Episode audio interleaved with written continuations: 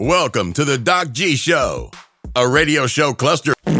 Without further ado, critics have said he has the face for radio and a voice for silent films.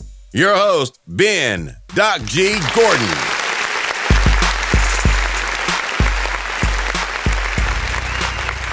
And we are on the air. Welcome to the Doc G Show. I'm your host, Doc G. With me, as always, none other than Mikey Maximus, the Furnicus. He grew up being lockerless. He's more mythical than Loch Ness. Give him an ear and your time, and he'll show you what's poppin' slime. It's Thanksgiving time, charette.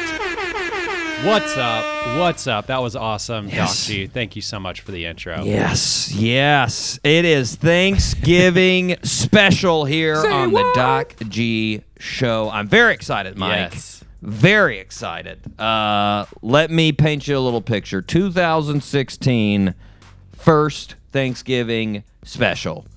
Big Thunder Oh, wow. and yep, mm-hmm, yeah. Yeah, 5 years uh, 5 years ago. This is the sixth one we've got. 2016 Big Thunder and the Rumblefish, a local band we had on the show. Then a big step up 2017 Blackberry Smoke, the very famous southern rock band. 2018 Andy Frasco, great friend of the show, done the show multiple times. 2019 multi Grammy winner Keb Mo won four Grammys. Yeah. 2020 Moon Taxi, which was also the uh, 200th episode as well of the Doc G show. And then 2021 Mason Jennings. Yes. Yeah. Yes, the, it, the the special is back and better than ever, Yeah. Mike. Ah, gosh, I'm so excited. I am. I was I was reaching for things to think about, like talk about in Thanksgiving because we we talked about basically it all here on the Thanksgiving special. Um, Cool. yeah, I was digging back, Mike, and I looked. We talked uh, top-rated side dishes back in the day. Um, we talked side dishes based on what state you live in. That one was interesting. I like that one. Uh, uh, we, I wasn't too surprised that Alabama's uh, uh, dish was gravy. Uh, that wasn't too too surprising. What? it's a condiment. Just gravy. just just give me a cup of gravy. I'm gonna drink it. Here we go. Uh, but you know, I was like, what else have we not talked about Thanksgiving? You know, and I thought since I'm not a, I mean, to, I'm not a huge fan of Thanksgiving food, even though we've talked about it several times. I'm a pretty weird person in general. I'm a mm-hmm. pretty odd guy. So I was like, you know what? Instead of looking at traditional things, how about we look at the opposite? We look at weird traditions of Thanksgiving. Mm. Yeah. Yeah, so I did I did a check on the best source Okay. for any information on the internet, Reddit. So true. Yeah. yeah. And Perfect. I found a board dedicated to weird Thanksgiving traditions. Yes. Oh, that's so funny. Yes, yes, and uh, I like. I was I was hooked from the very first one. The very first, the very first user, uh, Dazmorg, I guess we would pronounce it, D A Z M O R G, Dazmorg, Dazmorg, something along those lines. Daz it's close. more G. Yeah. Daz more G, maybe. Daz more G. I don't know. He's more of a G than me. Uh, That's more G. mm-hmm. Anyway. Ah, yes, yes, Das. Uh, mm, maybe, maybe I don't know. I was thinking more German. Wait, what? Like it was some German. I don't know. Could be. Anyways, uh, his his tradition or her tradition, quote, making Chex Mix the slow way while the Macy's Day Parade is on. Word. Which I immediately thought, I don't know if you thought this, Mike. I immediately thought, what's the fast way? Hmm. Is Yeah. the fast way buying it in the store? Because that seems like the fast way to me. But mm-hmm. then I read on, and of course, the first response to that post was, What's the fast way? And how is your slow way different? And Dosmore G came in and said the slow way takes an hour in the oven at 200 degrees. oh yeah, the roasting. And then Baking. then they said, I'm pretty sure they tell you to microwave your Chex Mix these days. Which, hmm. first off, I'm pretty sure we can check the records on this, Mike. There are no recipes telling you to prepare your Chex Mix in the microwave. Nope. That's not happening. Okay. Yeah, I don't think so. That's amateur hour. All right.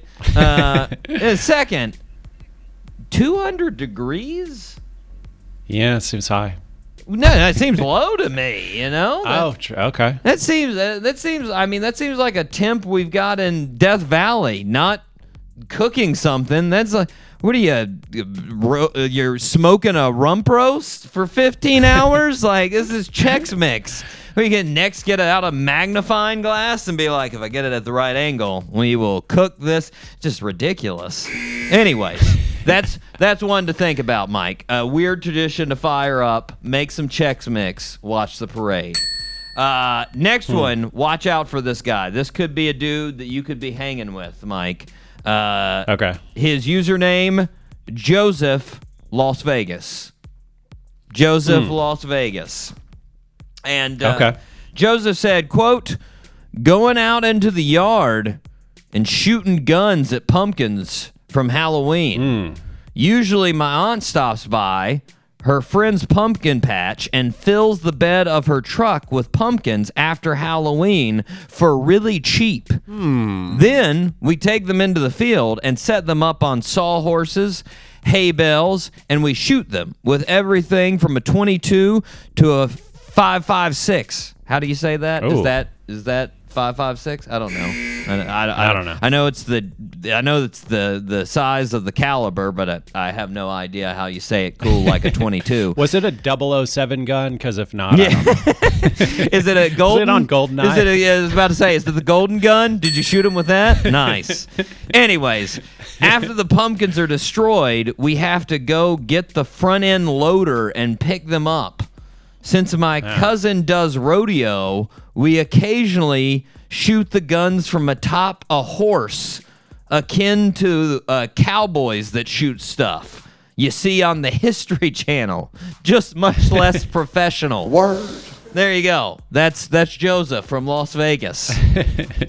so, I think you found your new party partner in Las Vegas, Joseph. I think. I don't know. He said yard, and that's where I'm like, wait, Pretty you mean weird, gravel, yeah. right? You just went out to the gravel. Yeah, uh, pretty pretty It's odd. Um, and he apparently is a big fan of blowing up pumpkins. Uh, Hmm. Also, apparently his family owns an arsenal, so that's Yeah. nice. Nope. Uh, uh, hopefully, just to blow up pumpkins, not people. But I don't know. Uh, second, I there's one thing that really stuck out in his post. He said uh, his aunt's friend has a pumpkin patch, and at the end of the month after Halloween, his aunt gets pumpkins, but still has to pay. Like his aunt's friend still makes her pay for the pumpkins a month after Halloween. Like, they don't really seem like great friends. I mean, those pumpkins are just going to rot out there. Let's be honest. You're not Yeah. selling those pumpkins to anybody else. And that lady's still like, I'll give them to you for $5 each. Oh, all right. That's a steal. We got to blow these things up. So true. Anyways, Joseph, uh, please don't hurt yourself. Uh, have a good time. Just don't hurt yourself. Uh, okay, third on the Reddit list. This one comes from a straight. This is this is straight off of Reddit here. This user. I love it. The username Ric Flair is God. G A W D. God. Yes. Uh, quote My last three Thanksgivings consisted of a few friends eating tacos I buy from a little abuela down the road. Then we do cocaine. At this point, it's become a tradition. I already have my taco order in for Thursday. that sounds a little bit more Vegas. That sounds more Vegas, yes. But I, I mean, say what you will about Ric Flair as God. Uh, he does know a good combo. I mean, True. there's a reason why tacos and cocaine are the most purchased combo meal at Taco Bell. Wait, it's uh, it's a popular dish. It's popular, man. Uh, I I got to be honest though. I feel like he was worried about the wrong part of that combo at the end, where he said he already had his taco order in for Thursday. Feel like the 2nd part Mm-hmm. of the combo maybe might be the more difficult uh, part to obtain. I don't know. I guess depending on where you live, but Mm-hmm. Yeah. just seems. I don't know. Well, Just got to pick it up before Thanksgiving. Can't wait just- night up. Just you get desperate then, overpay. Uh, the last one from the Reddit list I wanted to do here. This was a interesting one here uh, from the user the Beard Wielder. The Beard Wiel- Wielder. Yes.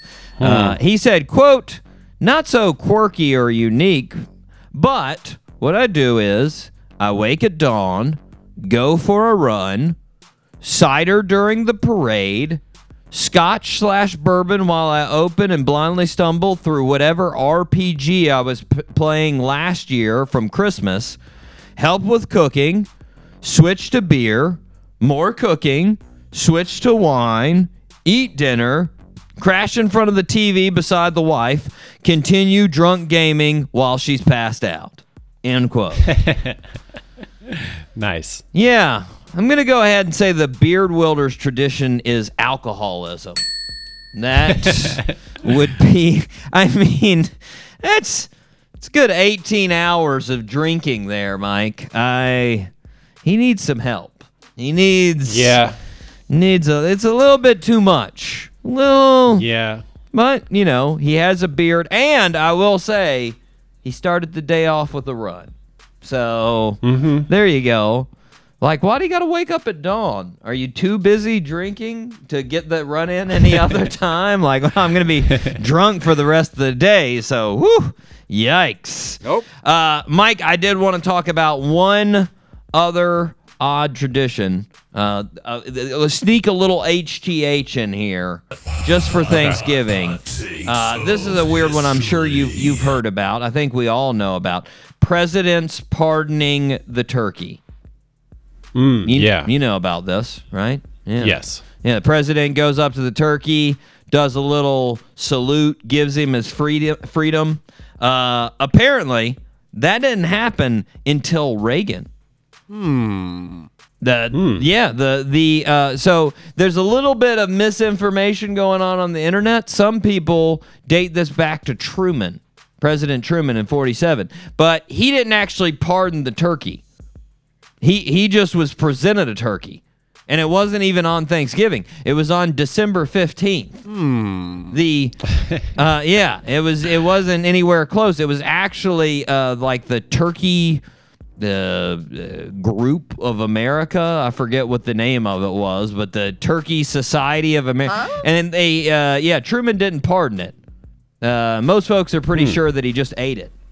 He was like, "Cool, Yeah. thanks for this turkey," and then they went and chopped its head off, and he ate it later. Jeez. Uh, And pretty much, apparently, every president after uh, Truman got a turkey, was presented a turkey, and they ate it. And most of all the other uh, uh, presidents, they actually got theirs on Thanksgiving. So like Eisenhower, Kennedy, LBJ, Nixon, Ford, Carter. Uh, the the bird that uh, LBJ got, they actually had a photo with him, and he had a sign around its neck that said. Uh, good eating, Mr. President! Exclamation point. oh my gosh. Yeah, it seemed a little demeaning Savage. towards the bird. like the bird sitting there just completely oblivious, like, what? What are we doing here, guys? What's, what's going on? I mean, come on. Bird can't read. That's sad. No. But then when it then when it came to that crafty Reagan, he was like, "I'm gonna I'm gonna pardon this turkey," and the crowd went wild. They were like, "Yes, yes," and uh, it's been a tradition ever since. Uh, Bush, the first Bush, he said it as as a actual like presidential order. It's something they do. They and now every president does it. It's a weird, weird tradition. Which I mean, you think it's even weirder because I, I, you know, none of our, our presidents have been vegetarians, so they do the pardon that turkey, and then they inevitably go into the uh, dining room and eat another turkey. They're like, "This one's okay, but I'll, I'm gonna I'm gonna eat this one. We already killed this one, And then- so you know." And then how long does that other turkeys stay pardoned? For? They, I mean, well, they like for life. It is, yeah. They retire that turkey. They're like, I mean, I, you know, I'd say they probably only go back to uh, Obama since turkeys don't live too long. Nope. But um, you know, they they basically live out their lives on a farm. I think a couple of Oh. them actually went to Virginia Tech. To live in like their agriculture area, you know, because they're the Hokies, they're the gobblers. So they Right. retired them to. Oh. yeah, it's weird. Anyway, you were kinda joking. I, am You gonna they no go to no college afterwards. no no no no. I'm start their lives. I'm gonna I'm gonna follow up on that, Mike. We're gonna find out what the uh, pardoned turkeys have been up to for the rest of their lives. You know, we're gonna catch back up do? with them. Even the yep, that's that's a follow up, folks, for next week. Get ready for it. You may be still working on Thanksgiving leftovers. So are we. That's right. We're finding out what turkeys did. Okay. But for now, Mike, are you ready? Since we know the weirdest and best Thanksgiving traditions, are you ready to fire up the Thanksgiving special? yes, let's do it. All three engines up and burning. Two, one, zero, and lift off. Oh man, like I said, Mike, fantastic show. None other than the terrific artist, one of your faves, Mason Jennings, on the show. Mm-hmm. Can't wait to talk to him. We're going to talk career. We're going to talk Minnesota. We're going to talk Thanksgiving. It's going to be good. But first, we need to start where we start. Birthday suit. Happy birthday, Mr. President. Yes, yes. Now, Mike, last week, you know, you were three for three. Oh yeah. This week, it's going to be hard. Yes. It's going to be real hard. Okay. hard. Uh, I uh, maybe one. Maybe one. Okay. I'll take it. I'll Uh, take that. The first one is football, and we know it's going to need to be a big name for a football player for you. This isn't really that big of a name. Probably. So here we go. Okay. Our We'll birthday see. suit wearer was born November 24th, 1982, in Gilbert, Arizona. From a young age, our birthday suit wearer loved football, but he was also pretty gifted in academics. He ended up going to Harvard for economics. Jeez. He didn't uh, get to be starting quarterback until his junior year at Harvard. His senior year, he won the Ivy League Player of the Year and led the Crimson Tide to a 10 0 season. That's right. Our birthday suit wearer was selected in 2005 dra- uh, draft 250th overall in the Saint uh, in the seventh round by the St. Louis Rams. He was then traded to the Cincinnati Bengals, then the Buffalo Bills, then the Titans, then the Texans, then the New York Jets, then the Buccaneers, then the Dolphins, and he's currently on the Washington football team. Jeez.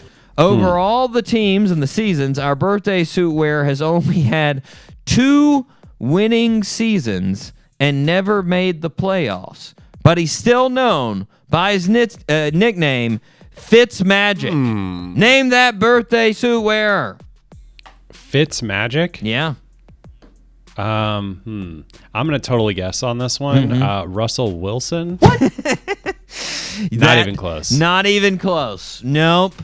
Ryan Fitzpatrick. Ryan Fitzpatrick. Yeah, it was like Where the Fitzmagic you know what? comes from. The yeah. Fitz, the Yeah. Fitz Magic. Yeah, Yeah. it doesn't go with Wilson at all. But whatever. Yeah. let's try When- it. When he screws up, they call him Fitz Tragic. Fitz Magic, Fitz Tragic.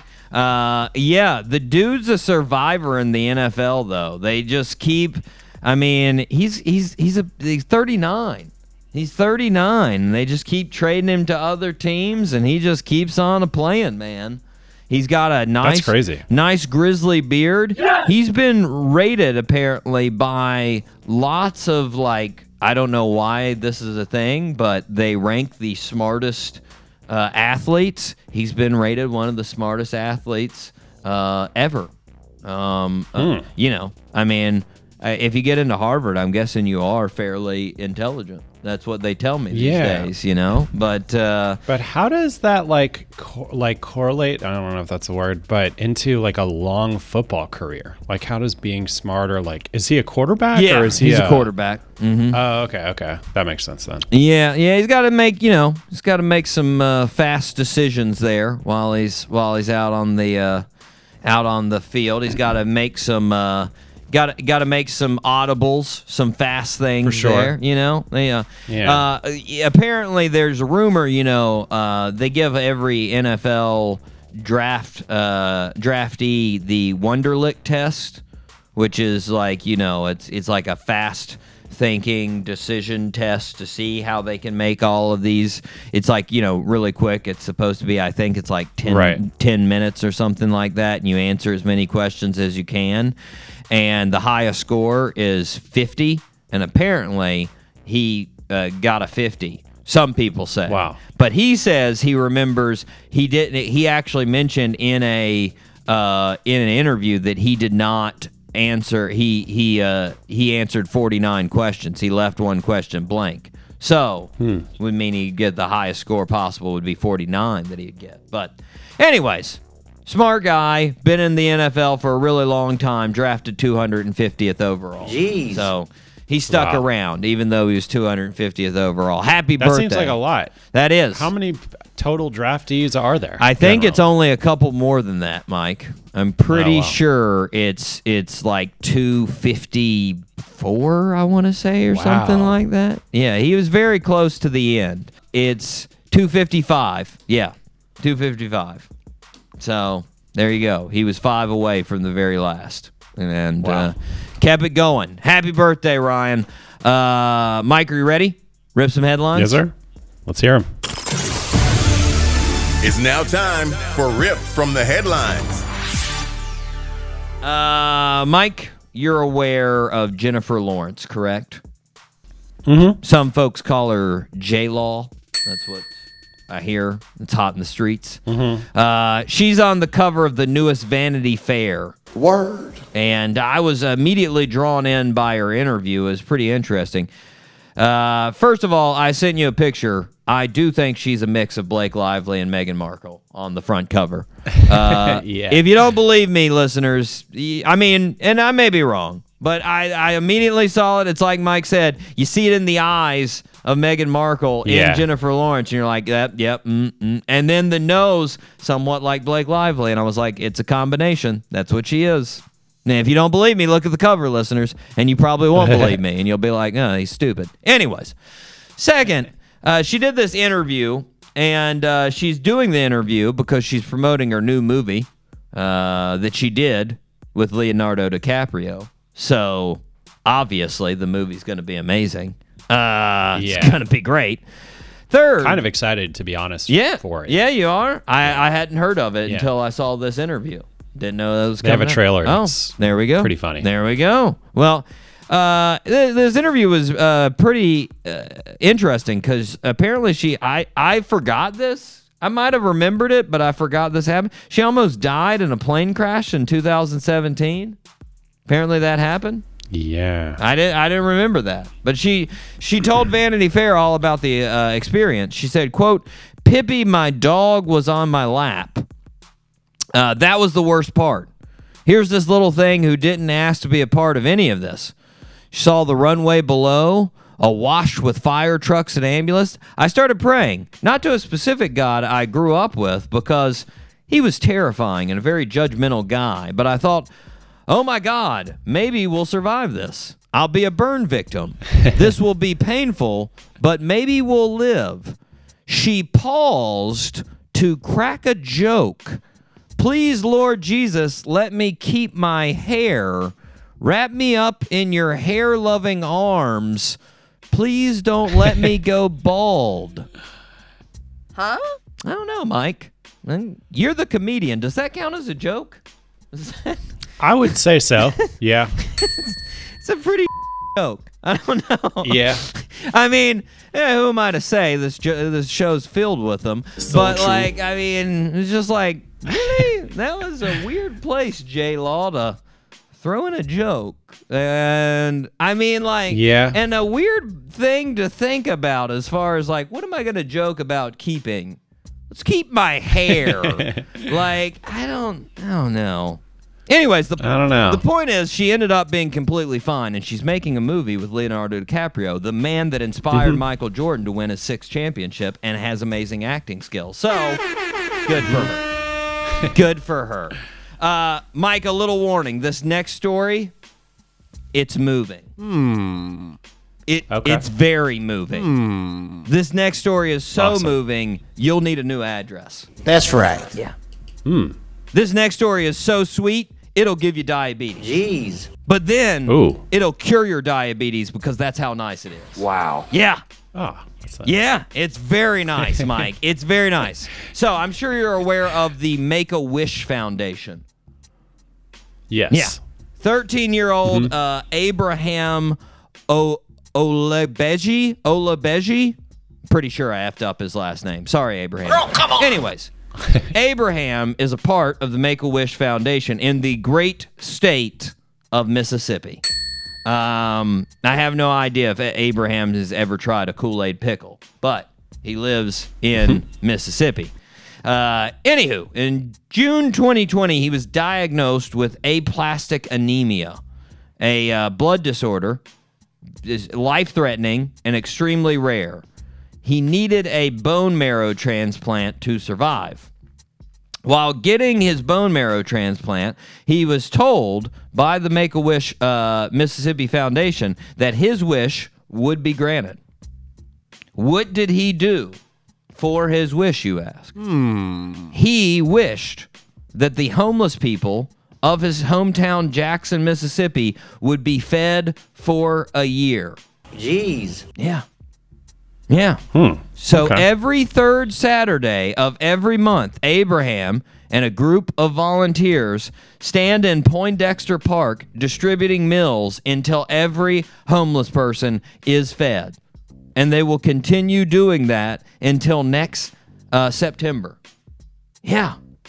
Yeah. Nice. Jamie That's good. Jamie Sandys of the Make a Wish Foundation said between the businesses that have donated food and the people who have received food, Abraham's wish has impacted hundreds of people at this point. Uh, Abraham's mom, Miriam, said, uh, quote, as parents, we could only hope to raise good, God fearing, productive members of society. Sometimes we get things wrong, sometimes we get things right.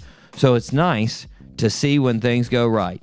You got him right, Miriam. So true. Abraham got him right. Yes. That's some that is some awareness and empathy for a 13-year-old that I do not have, Mike. Nope. Uh, most of us do not have. Man, if I was Abraham, give me 2 seconds thinking about that wish and Michael Jordan would be playing basketball with me in the front yard.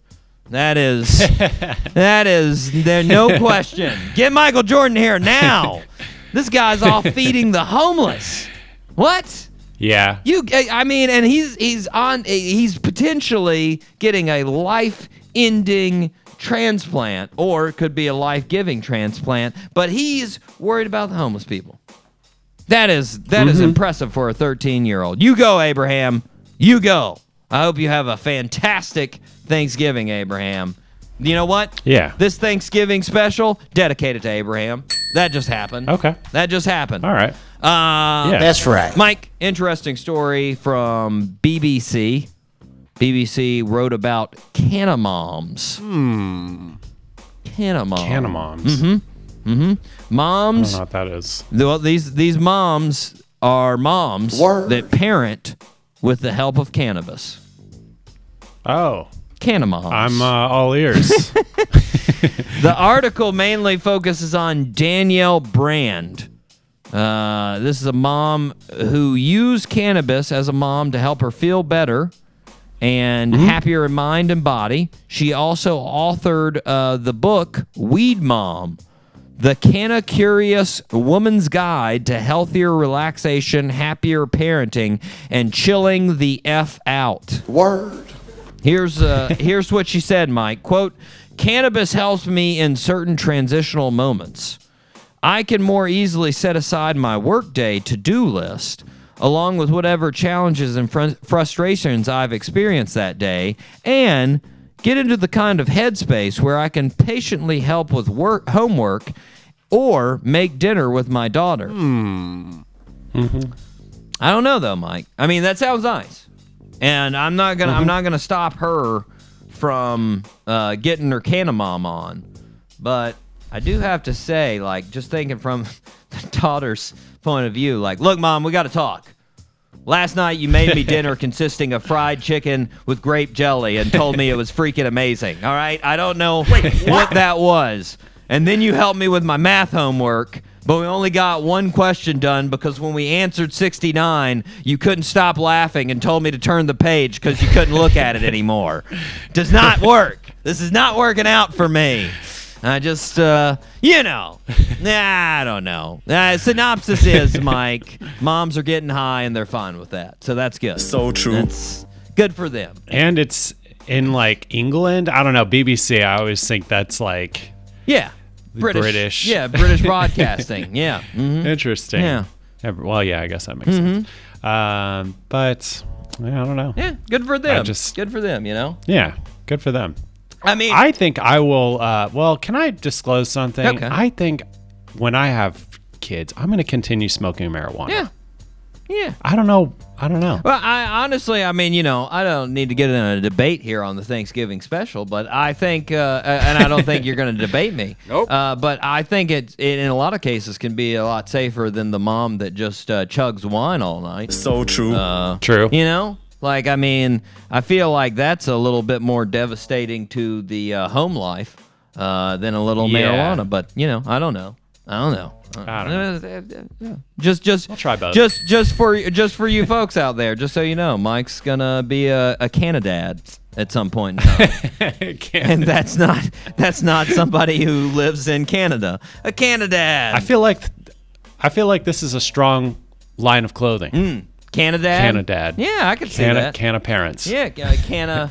Uh, yeah, can I think we could we could come up with something uh, flashier for the the group than canna parents. There's got to be something. Yeah. Okay. Something back. Canna mom, canna dad. I like those. Those are good. Any- anyways, uh, Mike, interesting story out of Massachusetts. Apparently, three men were arrested by Massachusetts environmental police. The uh, the police were out on patrol in the Templeton area of Massachusetts.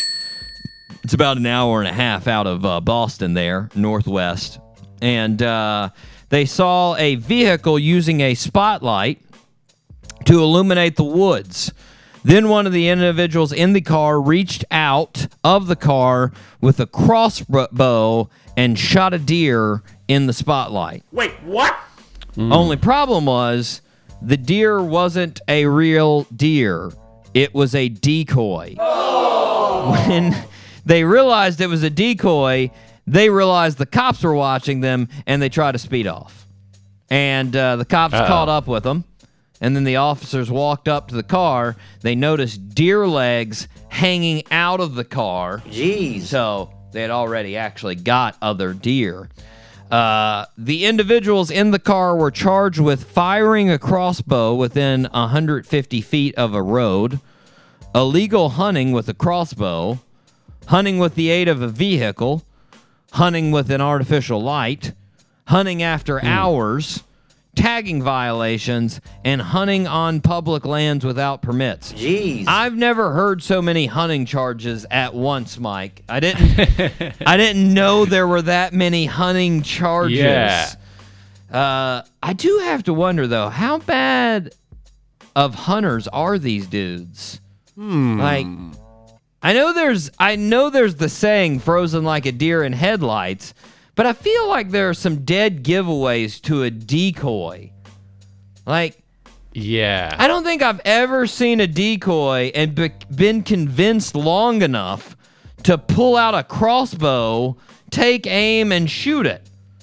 Then again, I've never had a crossbow either, but still, like, I don't like.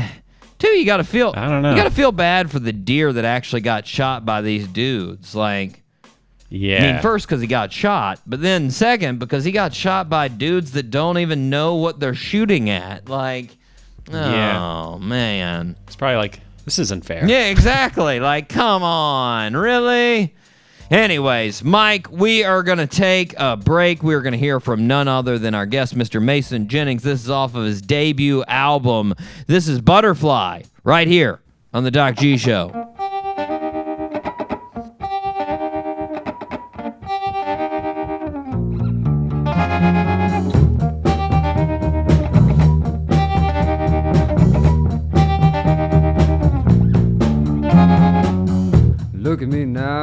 I'm all dressed up in your words today.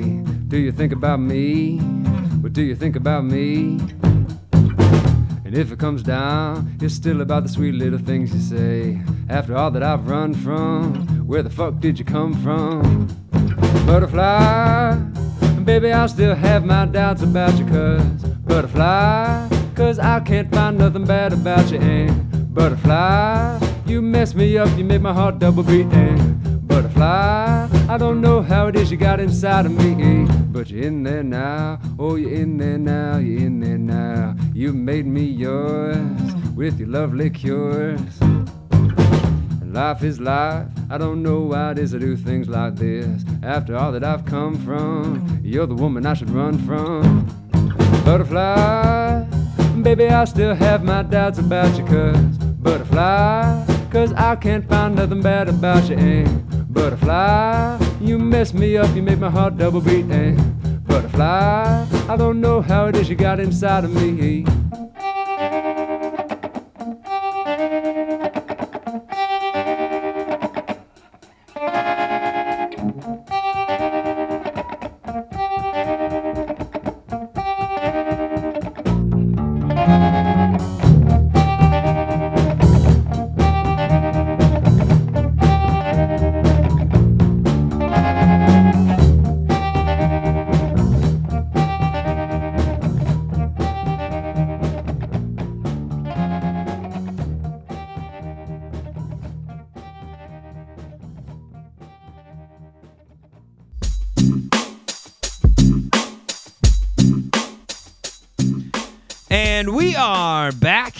On the Doc G uh, Show. Spinnaker Radio, WSKRLP 95.5 FM in Jacksonville, uh, Florida.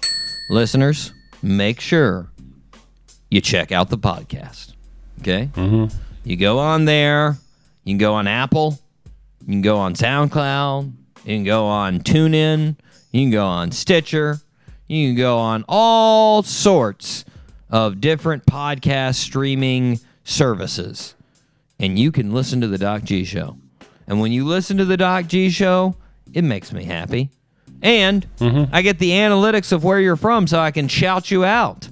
Like, for instance, this week, Frisco, Texas just went bananas on the listens. Frisco, Nice. Texas. They were all about it this week. And I was like, you know what? Thank you, Frisco, Texas. Thank you. By the way, there's a fantastic donut shop that we've talked about uh, before on the show, Mike, in Frisco, Texas. Detour Donuts. Yes, Detour Donuts. So, if, Interesting. if you're in the Frisco area, if you're the person that li- has been listening like crazy in the Frisco area, make sure you stop by Detour Donuts. And if you're the owners of Detour Donuts and you're listening like crazy, thanks, guys. Thanks. Uh, Otherwise, Mike, let's give a couple of shout outs here, real quick. Uh, regulars. Shout out. Shout out to Jacksonville, Florida, Columbia, South Carolina, Radford, Virginia, Gainesville, Florida, Ashburn, Virginia, Boardman, Oregon, Dublin, Ireland, Winfield, West Virginia, Frankfurt, Germany, Richardson, Texas, San Diego, California, Genoa, Italy, Barcelona, Spain, Anoka, Minnesota, Peoria, Illinois, Broken Arrow, Oklahoma, Tulsa, Oklahoma, Citrus Heights, California, Columbus, Georgia, and Sao Paulo, Brazil. Shout out. There we go. There we go. Really get excited for those internationals, Mike. Sao Paulo. Yeah, for sure. Dublin, Barcelona, Genoa. Great. Fantastic. Yeah. Fantastic. Semi regulars. Here we go. Shout out. Shout out to Los Angeles, California, Indianapolis, Indiana, Redlands, California, Tel Aviv, Israel, Jefferson, Georgia, Las Vegas, Nevada, Lubbock, Texas, Boston, Massachusetts, Portland, Oregon, Denver, Colorado, San Leandro, California, Moscow, Russia, Brooklyn, New York, Dallas, Texas, Panama City, Florida, Lansing, Michigan, Nashville, Tennessee, and Manassas, Virginia. there we go. Thank you. Nice. Thank you to all the listeners of the Doc G Show. We really appreciate it. It's fantastic. Hopefully, this is the sixth Thanksgiving special you have listened to. If you haven't, go back and stream the others. They're still out there. You can go right. back and check them out. In fact, last night when I was checking some of those details, I went back. I didn't relive a Thanksgiving special. I relived one of our Christmas specials. So true. And I was like, ah, man, those were the days. Oh, gave me warm and fuzzy feelings, Mike. It was nice. That's nice. good. Yeah, it was good. It's good, Mike. Uh, real quick, speaking of warm fuzzy feelings, got to open the miscellaneous file here. Oh, Yeah. Yeah, I was listening to uh, satellite radio the other day. And, uh, you know, I was cheating on FM radio that we're on. I was like, listen to a little satellite every now and then. And a commercial, because I was listening to a news channel. Sometimes people question me when I say a commercial, and they're like, satellite radio, moron. There are no commercials. There are if you're listening to the news channel. So true. They still have commercials because they usually sync up with the TV, guys. Get with it. Anyways, they had a commercial that came on for a sperm bank. Hmm. Yeah. And it was asking for donors. And uh, it was making some good points. You know, they were like, help out the LGBT community, help out infertile couples. I was like, yeah, those are nice reasons. yeah. That makes sense. Then at the end of the commercial, it was like, come in today and be a hero. Huh? And I was like, hmm. Huh. I don't know who came up with that commercial, but gonna have to say, being a sperm donor doesn't make you a hero. You know? you know? I mean, being a hero requires heroic actions. That's a fact. You know, just because something happened as a result of something you did that's really good doesn't make you a hero. Nope. You know? like the definition of a hero, looked it up. It's a person who is admired or idol, uh, uh, idolized for courage, outstanding achievements, or notable qualities. That's the definition of a hero. I would really like to see the person that comes into the sperm donor clinic and is like, Miss, give me that cup. Give me that cup and step aside. I'm going to go in that room and make babies all around the world because I'm a hero. Give me the cup right now. Like, who's who's that person? Because I, I I don't know. I'm just saying. Uh, if you view yourself as a hero for that action, you're a little weird. You're a little weird. I'm just gonna say. Might want to think about changing your advertisement. I'm just saying. Anyways, I found it interesting. Keep a listen, Mike. Keep keep a lookout for that. Uh, I like the uh, I like to come in today. I Yeah. don't know if that was really intentional. Yeah. But, uh, yeah, I no, thought it was fun. no, it's, s- smooth, smooth. They worked it right in there. Wait, what? Um, Mike, uh, let's see. Do I have time? Yeah, I got time for I got time for at least one story here. Uh, this is a real Okay. quick one. This this story is about Tesla. So Oh. CNN took Tesla's long promoted uh, self-driving car with beta software. They took that out for a test drive in Brooklyn, and uh, apparently it didn't go well.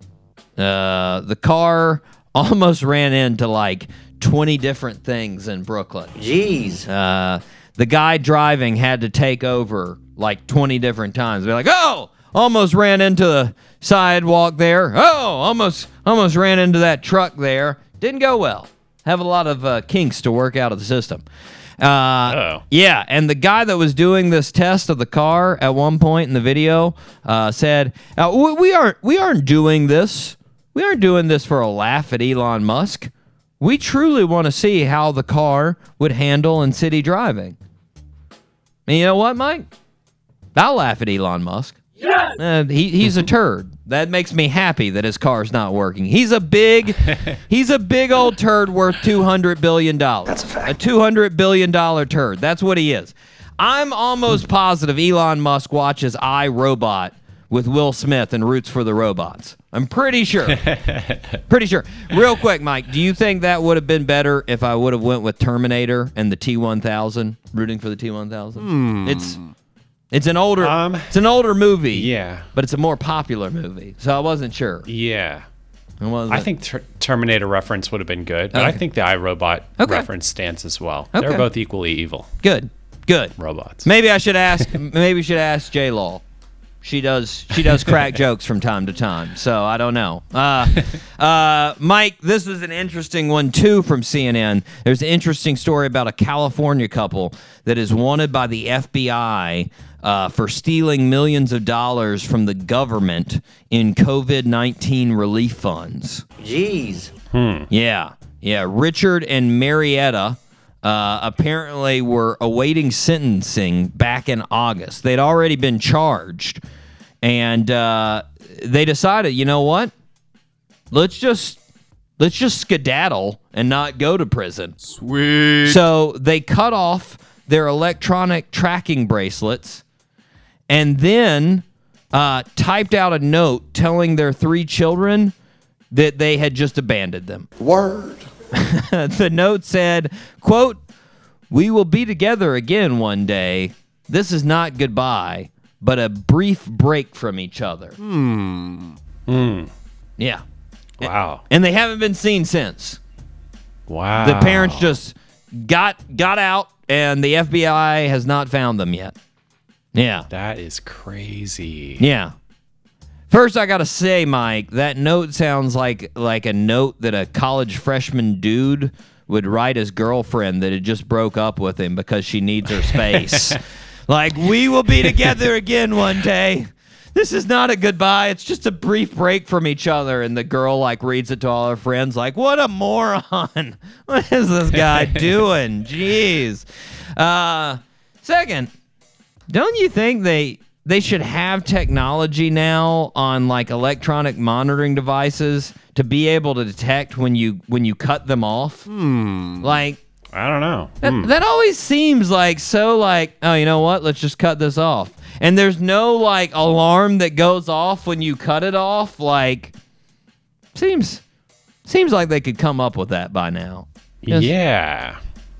Third, last thing, if you're a bad enough parent to decide to leave your three kids, and the best way you can you can tell them is write them a note, I don't think you should worry. They probably weren't going to miss you anyways. Nope. That's you know, like I would say one of those kids came and read the note, like, yeah, makes sense. All right, nah. Guess we're going to live with Aunt Josie here. All right, pack up our things. Let's go. Like, just weird. I'll keep you updated, folks. Uh, if I find Please anything, do. Yeah, if I find Please anything do. on these folks, we'll we'll find out. Uh, Mike, we got to do what we do here. Previously on the Doc G Show. Here we go. Let's follow up. Previously on the Doc G Show. This is uh this is actually from two weeks ago, but I remembered to follow up on it. Mike, I brought up John Henry, the steel driving man, So true. and uh, you had never heard of this folk legend. Nope. And I was like, "Is this just me? Is this is this just me? Am, am I a weirdo that knows?"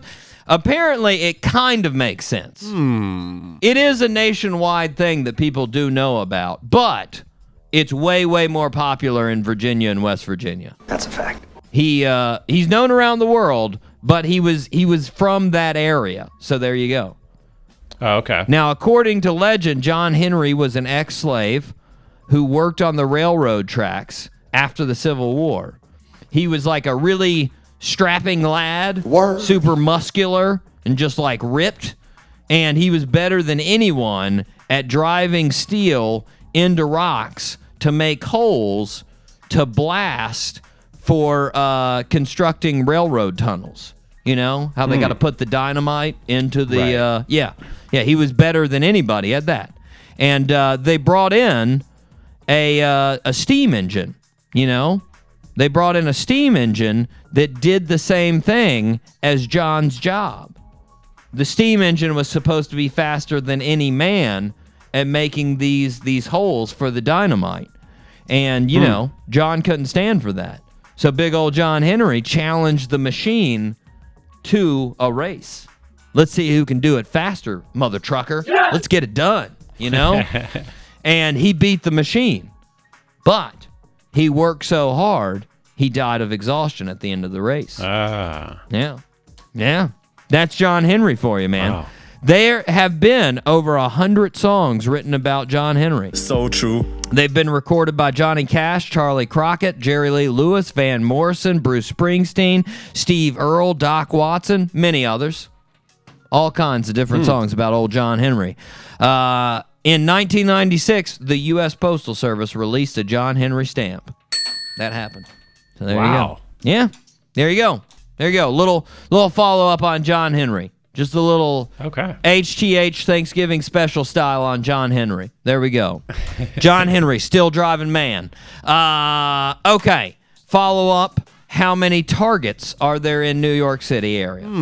That's uh, now in the New York City area, not in the city, Mike, but all around in what they consider the New York City area. Ninety-one stores. Jeez. 91 in the area.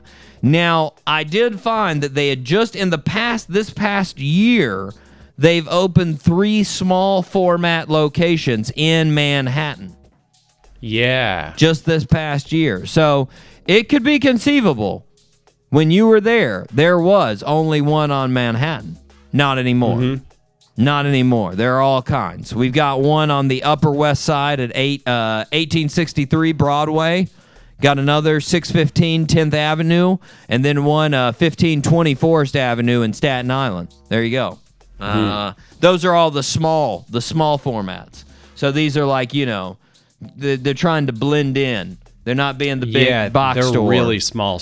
They're Yeah. really small targets too. Yeah. there was one I think on the Lower East Side too. Did you mention that one? Uh, Well, no, these are these were the new ones. So these were just Oh, the new ones that had popped up. There were there were many more small ones that are trying to like basically pose as a bodega. Like, hey, it's your local Target bodega. Hop on in. Like, you know, that's that's the idea. Anyways, anyways, targets 91. They're all over the place apparently now, Wow. just crawling in the New York City area. Uh, anyways, guys, we are going to take a break and we will be right back with our Thanksgiving special guest, none other, Mr. Mason Jennings, right here on the Doc G Show.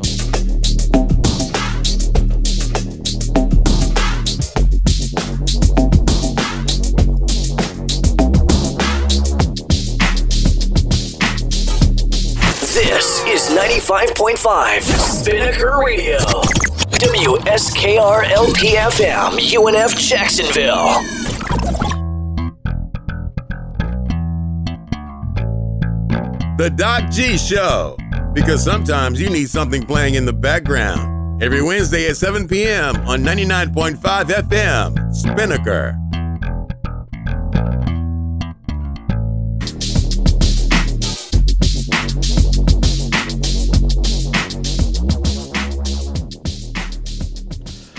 Welcome back to the show, everybody. Today we are super happy to have none other than singer, songwriter, and all around artist, Mr. Mason Jennings. Mason, how are you, sir? I'm doing great. Thanks for having me on. Of course, of course. Now, I I let you in on the notice before we came on the air that you are part of the Thanksgiving special here on the Doc G Show. How do you feel about that? I feel honored. Yes, yes, as you should. We it's a it's a big deal here. It's right up there with the football, Macy's Day Parade, turkey, all of those things. Thanksgiving. Nice. Yeah, it's right there. Uh, so if you could, at the end of the interview, I want to ask a couple of Thanksgiving questions if you have time. I'm Okay. Throw a couple in there at the end. But speaking of annual occurrences, you are playing your annual December show with the band at uh, Fine Line in Minneapolis after you didn't get to do it last year. 2020 was off. How how excited are you to, to have that show back? Oh, I'm so stoked. It's been so many years that I've been doing shows in December, and it was just so weird to not play last year. So I'm, I'm excited. Very nice, very nice. Well, we have uh, we're lucky enough on the show on our podcast version of the show. We have some regular listeners uh, in Anoka. So, folks in Anoka, you probably already have your tickets to his his December show. But if you don't, grab some tickets. Grab some tickets for the December show. Um, so you, you've lived in Minneapolis now almost almost thirty years. Seems, Yeah. seems to be a huge part of your career of of home life. Your dad moved to Minnesota back in '94, and you went and visited him, and you were just like, "Boom, this this is my place. I need to live here," which Yeah, I loved it. it. is a little surprising. This is like I mentioned before we came on. I I probably would be like, "Wow, this place is cold."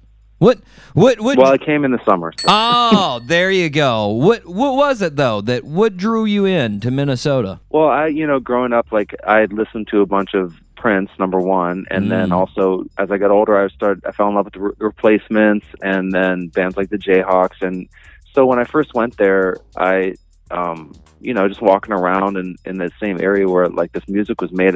The main thing that hit me was that it was really eclectic. You know, like there was Mm. just all kinds of different people, and they had tons of live music venues for people that play their own songs. So, like a lot of cities have a lot of venues where it's like cover bands, and Pittsburgh, where I grew up, was mostly just cover band places. And then when I came to Minneapolis, I was like, man, they had great press, they had great radio, they had great, you know, a lot of people supporting people that wrote their own music. So I was like, that's kind of the main thing that caught me. Nice. Did you did you ever think of the the other big, you know, music cities? Did you ever think of Nashville or L.A. or New York? Yeah, for sure. And like later, after I after I had been in Minnesota for a while, I thought maybe I'll move to LA. Um, but you know, it just it just Minnesota was always so supportive of me, and also just touring out of the middle of the country really really makes touring more manageable too. You can Yeah. just kind of go to either coast. So Always halfway. it was yeah. just sort of made sense. Yeah, always halfway, and it, it's fit. Yeah, someday I might move out of the cold for sure, but, but for now it's been cool. Till you get to that retirement age, and then you can say, you know what? Yeah, let's get let's get to the sunny, Yeah. warm places. For sure. Uh, now, classic question then. If I'm coming to Minneapolis and I call you up and I say, Mason, I'm I'm in Minneapolis. I need a place to eat. What's your go-to? What's the quintessential Minnesota place that I should that I should eat at? I think uh, the Birchwood Cafe. They're just a great like all these great local, you know, farm farm local farm stuff. It's Nice. awesome. The Birchwood Cafe. Man, what's what's your what's your favorite dish you've had at the Birchwood? I like all the I like all the salads because I'm a vegetarian. But Mm. before I was a vegetarian, I love the turkey burger. So if you're if you're a meat eater, tur- the turkey burger. If you're a if you're a vegetarian, the salads are great. How long have you been a vegetarian? About four and a half years. Nice, nice. Is it uh, it going well so far? I'm guessing. Yeah, I love it. My wife has been a vegetarian for like I don't know, twenty five years or something. So when I, you know, we met like five or six years, five years ago, and so she hit me to how to do it. You know, because there's like all these tips of like the supplements you need Yeah. and sort of like how to get your protein. So Mhm. she kind of had had a, had a dialed. So that was it was a nice way to do it. Now, since you since you've been uh, vegetarian, have you tried the Impossible Burgers? Yeah, those are some.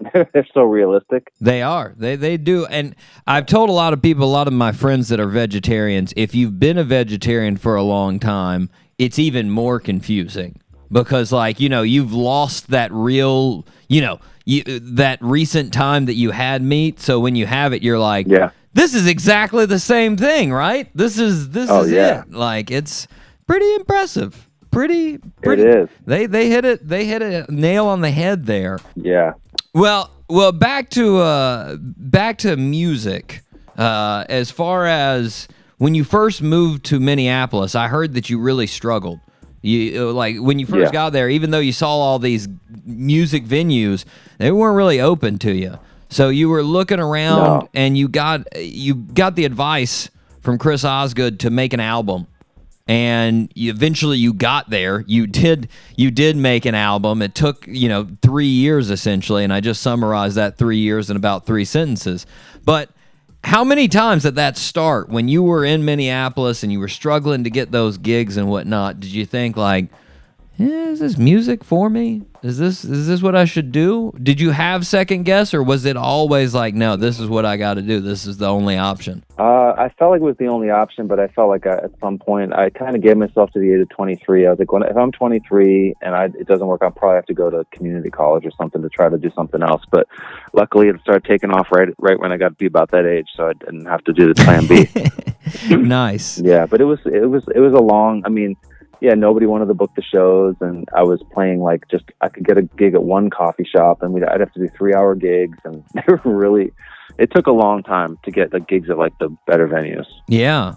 Yeah. Now, when you recorded that first album, your debut album, it's on a four track recorder. You you did everything yourself. Had you ever recorded before that? Was that just all, you know, trial and error with yourself? Well, I grew up recording all my myself on like little tape, like cassette four track Mm. machines. I was lucky enough to get one when I was probably 15. So like, I made those for a bunch of years. But this thing that I rec- I recorded the the first album on like a big like old reel to reel like Yeah. a big machine, a big four track. So like I had never done anything like that before. So it was kind of a first time. Just like luckily I, I was like staying in this uh place that had a really nice sounding dining room and we and my friend a roommate just like we had an empty dining room so it just sounded really good like wood so i put the drums in there and put the guitars in there and it just was luckily like the room sounded so good so you, i just needed one mic and you know it all kind of worked out But Yeah. it's really hard to do that usually if you if you don't have a good sounding place Well, it's wild. Like I had never thought of that. I'd heard some of the songs before, and then I watched your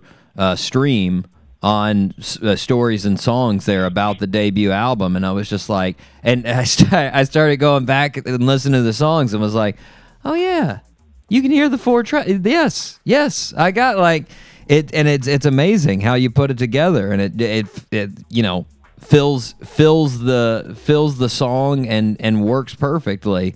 But uh, I mean, Thanks. had you? I mean, were those songs work in progresses basically since you had started playing music, or did you make them specifically for that sort of demo debut album? No, they were just they were just made the months right around when I was recording it. And there was there was a few other ones that like there was a song called The Light Part Two that came out on like Use Your Voice that was actually going to be on that first record that I couldn't get it. re- You know, it wasn't recording quite right in that format of the four track. So, mm-hmm. but yeah, that whole bat that batch of eight was just you know the summer of that year. I just wrote them and, and Yeah. recorded them. Nice. Now, have you ever thought about how different it would be if you did that now? If you were like an artist starting in that Oh my same God. situation? I mean, I think it's. I think people have it really hard now because I mean, in some ways it's easier because you can get stuff out. But I think a huge thing for me was that um, I had time to kind of like really w- work through the stuff and get get that get that CD made without without just dumping stuff on the internet before it was ready. Yeah. And then I really got better at touring, you know. So then I just toured so hard, and um, people had to come out and see the show and buy the CD. It Yeah. was like word of mouth, but it was like you know, it, it really was like it kind of took off word of mouth, and I, and I don't know if it would have if it would if it would have been the internet, you know. Yeah. So I feel really grateful. It's a it's a different it's a different effort where you're putting in the effort because like you know I- Right. I, think about it on the production side and you're just like man you could have hopped on GarageBand or Logic didn't have to save up Right. for the four track and you could have had a thousand tracks re-edited over top of each other and then it'd be sitting on Yeah. Spotify five seconds after you finished it but Yeah. like you said, you just to to actually promote it and get it out there and not have it lost in the sea of millions and millions of other songs definitely is is the harder end now. But uh, yeah, I, ju- I just I couldn't help but think about that when I was thinking about you making that album of how you know that process completely different now that you'd see. But I also I also wanted to mention I love uh, you you were talking about this as far as once you had made your debut album and you were giving it out uh, and you gave it out to some of the people uh, that you worked with. You worked at a uh, restaurant at the time that you were coming out with this debut album. You gave it to the waiters and the the hostesses and whatnot, and they came back a couple of weeks later and like, hey, you know what? I sort of like that, like a like a real artist, like a real music. And I just I I love that because I don't know how many artists I've heard from that that they think that person thought they were giving you a compliment, and you're like, yeah, yeah, I am an artist. That's what I did. That's this. Like it's. I mean, That's did funny. you do you have a lot of that starting off as far as just sort of that frustrating people not seeing you in that light? Oh, st- and I still do. I mean, anytime you in our culture, you know, the United States, if you say you're a musician, people roll their eyes. you Yeah. know? it's Yeah. like they just go, "Oh, great, you're that dude that pulls out the guitar and annoys everybody at the party," or you know, like it's it's it's weird. It's like most people just have disdain for for musicians, you know, in general. Yeah. And um, it's funny, and and I just think like, yeah, I have to, I have to go like, oh, you know, you can check out my records, and and and it's like, luckily now it's we have like Spotify and stuff or YouTube, and I can say say my name and they'll go check it out. Yeah. Whereas in the past, if I would just say, yeah, I'm a musician, they'd be like, oh yeah, buddy, like I guess because you don't want a real job and all that, you know, it's funny. It's yeah, it is. It's definitely weird too, as far as the self promotion.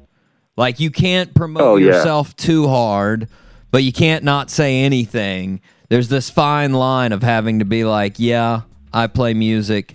Here it is, but don't listen to it. You don't have to listen to it. Don't look at it. It's it's like, yeah, exactly. you know, it's it's it's very odd. That's huge, actually. Yeah. Exactly. And as a solo artist, I mean, that was that was something that really changed for me. I got a band finally. Like in, in Minneapolis, I was doing all these solo gigs, and and I couldn't promote myself. And then I got this drummer and this bass player, and and two of their their major attributes was that they were both so they're extroverted and they loved to promote. So then they went mm. out and just promoted me, and it really helped. I mean, having them in the band, suddenly the shows were selling out because they could talk me up, but I couldn't talk myself up. So yeah. it is a weird it's a weird thing like that. Ex- extremely, yes, extremely odd. Well, one other thing I wanted to ask about the first album, and you mentioned this when you were talking about it in your stream about Godless, which is sort of that.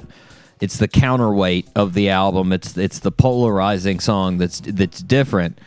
And I heard you mention that that, that was a big influence on bands like Kings of Leon. Um, Yeah. that they they listen to that track just like on repeat.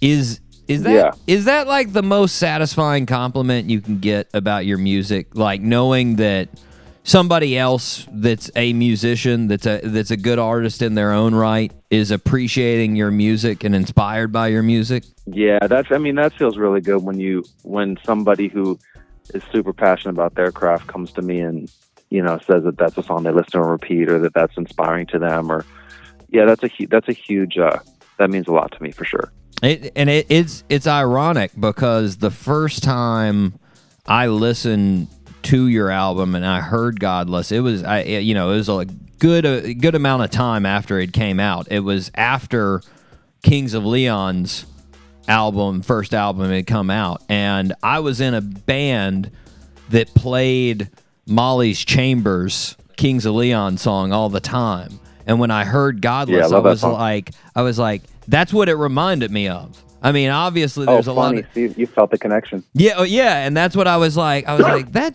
That sounds a lot like Kings of Leon, Molly's Chamber. And then when I heard you say that, I was uh, about Kings of Leon. I was like, I think it. I think it leaked in there. I think it. I think it Yeah, leaked in their yeah. songs. Yeah, I thought they said that uh, the first time I heard of them, we had the same publicist, and and he said that the brothers would had that CD on repeat in their car, and and um, they would just listen to it all the time because. And then I was like, I'd never heard of them before, so Yeah. I guess that was what they were listening to back then. So it's kind Man. of fun. Yeah, it's definitely, and they they took they took the stripped down approach too, as far as you know, especially Right. at that start at that start of their their career. They they polished it up definitely the the further they got. Yep. But speaking of, of influence, uh, last last year you released a collaboration project uh, with an artist that's no doubt been a big influence to all kinds of artists. You released an album with a with Stone uh, under the name Painted Shield. You also had Matt Yeah. Chamberlain there and Brittany Davis. I, I'm guessing since you were a guy who was in high school when when Pearl Jam 10 came out, uh, I mean, when when Even Flow was all over MTV, uh, they Yeah. they had to be a fairly big influence. And I and I know you've I know, Oh, yeah. I know you've worked with big names, but uh, when you first started working with Stone, was it a little was there a little bit of like surrealness, or was it just business as usual? It was pretty surreal because um yeah growing up that at that time i was mostly a guitar player in high school and like you know learning the songs like alive and Mhm. i mean it's just like it's it's it's sort of like it just gets embedded in your dna in some ways if it's if it hits when you're like 15 or 16 years old Yeah. um so when we started working together the, the really crazy part was when he would like send me um kind of like pearl jam demos that they were working on that, that maybe Mm. like that eddie would like had passed on or something so then he would send me something and i would just take a crack at it and then he'd be like oh here's here's uh here's the rest of the like i'd sing a part and he'd say let's put mike mccready solo and Jeff Ament stuff back in Oh, there and then man. he'd send it to me with like a bit and then i was like oh that's pretty crazy to, to hear me singing with basically the I'm part of Pearl Jam. yeah, and it, also it's very humbling because because Eddie Vedder is like, I mean, you, everyone knows he's he's incredible, but like when you're trying to go in the same world and like sing on the track, you're like, man, he's he's completely one of a kind, next level. So it really helped me to kind of just I just did my own thing, and Stone's so cool because he's like, just be yourself, man. Do not try to compete with Eddie or Chris Cornell or any of these big like like screamer guys like that guys that really wail. Like I'm I'm more of a gentle singer, so well for the most part. Yeah, for songs like Godless, but you know. I was about to say, you you know, you comparing yourself to Eddie. I feel like Eddie had to sort of feel. I, I, I- if I was Eddie, I'd feel like that when when he was in Temple of the Dog first coming in there with Chris Cornell, because that's Right. definitely. I mean, that's that's a whole nother level of crazy Yeah, screaming going kind of on. Um, but yeah, well, I like the thing that's cool about Pearl Jam for me too is is uh, you know, they work like Eddie's got a low voice too, and and and I've always had like a baritone, so it's, it's Mhm. it was just a nice. uh It was really cool to work with. I mean, we're working still. I'm working with him still because we just finished our second record too. Right. So that's it's been really fun. Yeah. Now, now most of the tracks, like I mean, you're you're mentioning, they are because of Stone and just because of sort of you know what he works in. It's a little bit heavier as far as the instrumentation and you know guitar solos. Uh, how how did how did you approach that? Where I mean, I, he told you to he told you to just be yourself. Did you just go in there and sing like you normally would? Yeah, I, I think the like I've done some heavier stuff, but the stuff I do is a little more sloppy. You know, so he's he's pretty he's pretty precise and clean. Yeah. So it's more it's more like a mainstream sound. So that was a little more challenging for me because I had to be really on my game because when you're playing with people that are that like Matt Chamberlain too, the drums are so perf- Yeah. like they're perfectly on. You know, He's in the pocket. so, yeah. um, oh my god. And so, you know what I kind of did with them a lot is I would just sort of I would sort of like hear the tracks and then I would oftentimes just play acoustic guitar along with the along with the song Mhm. on my own and then I would turn off their tracks and I would just I would just kind of have like a, folk version of it in my you know in, in my uh I would just play a folk version of it and kind of Yeah. come up with come up with vocals that way because Mm. it's my wheelhouse it's more comfortable and then I would just pull my guitar out so like a lot of the songs were kind of done that way. So I, I could be comfortable in my creative process and then just pull the pull the acoustic out and put it put the guitars and drums back in and put my vocal in. So that seemed to work pretty good for me. It's it's a little slightly different way of doing it but it, it seemed to work good. Yeah, yeah, it layers nice. I mean, it's it's it's it's a real. It's definitely a cool blend of that the guitar sound of Stone with your voice, and there's there's just so many cool production tools in those songs that uh, that cool yeah thanks definitely sound nice. Uh, like like you mentioned before, though, this is so you're you, you're planning on coming out with another album as Painted Shield.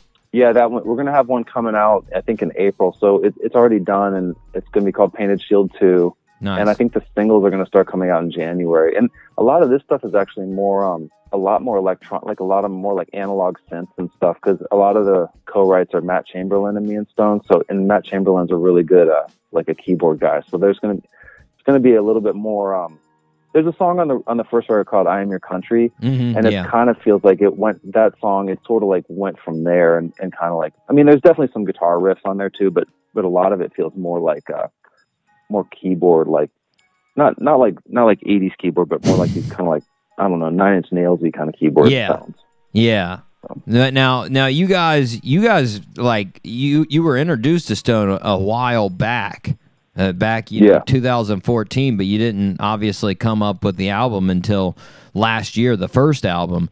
It, it was was Yeah. that the pandemic? Do we have the pandemic to thank for like speeding that project up? Uh, yeah, it, I mean, I think that's why it got done fast. But the first, when we were in 2014, we just made like a few songs together, and it was more like a uh, um, a seven inch. But then I was kind of going through a divorce, and I was going through a really hard time back then, and I was Yeah. I kind of just didn't have the the brain space. And then when I went through the divorce, and I and I got like in a healthier spot.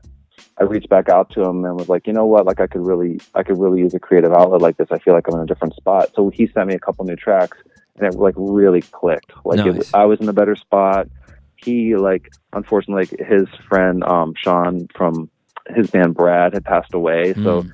he was also he was like he was like feeling all this grief and was like maybe there'd be a way to create and, and have a new project to to be creative during that period so Yeah. a lot of it just kind of lined up right and then as far as the pandemic that really helped with getting the production done because we got this mixer guy John Congleton to come in and he helped with a lot of that cool sonic Yeah. Sonic stuff, and he was really he was booked way out. But then he called us, was like, "Hey, I got the next two months free to finish this record if you want." And we're like, "Awesome, let's finish it." Nice. Yeah. Yeah. Yeah. Well, now along with the painted shield, uh, you've also been painting, like painting, Yeah. painting. Uh, h- how long?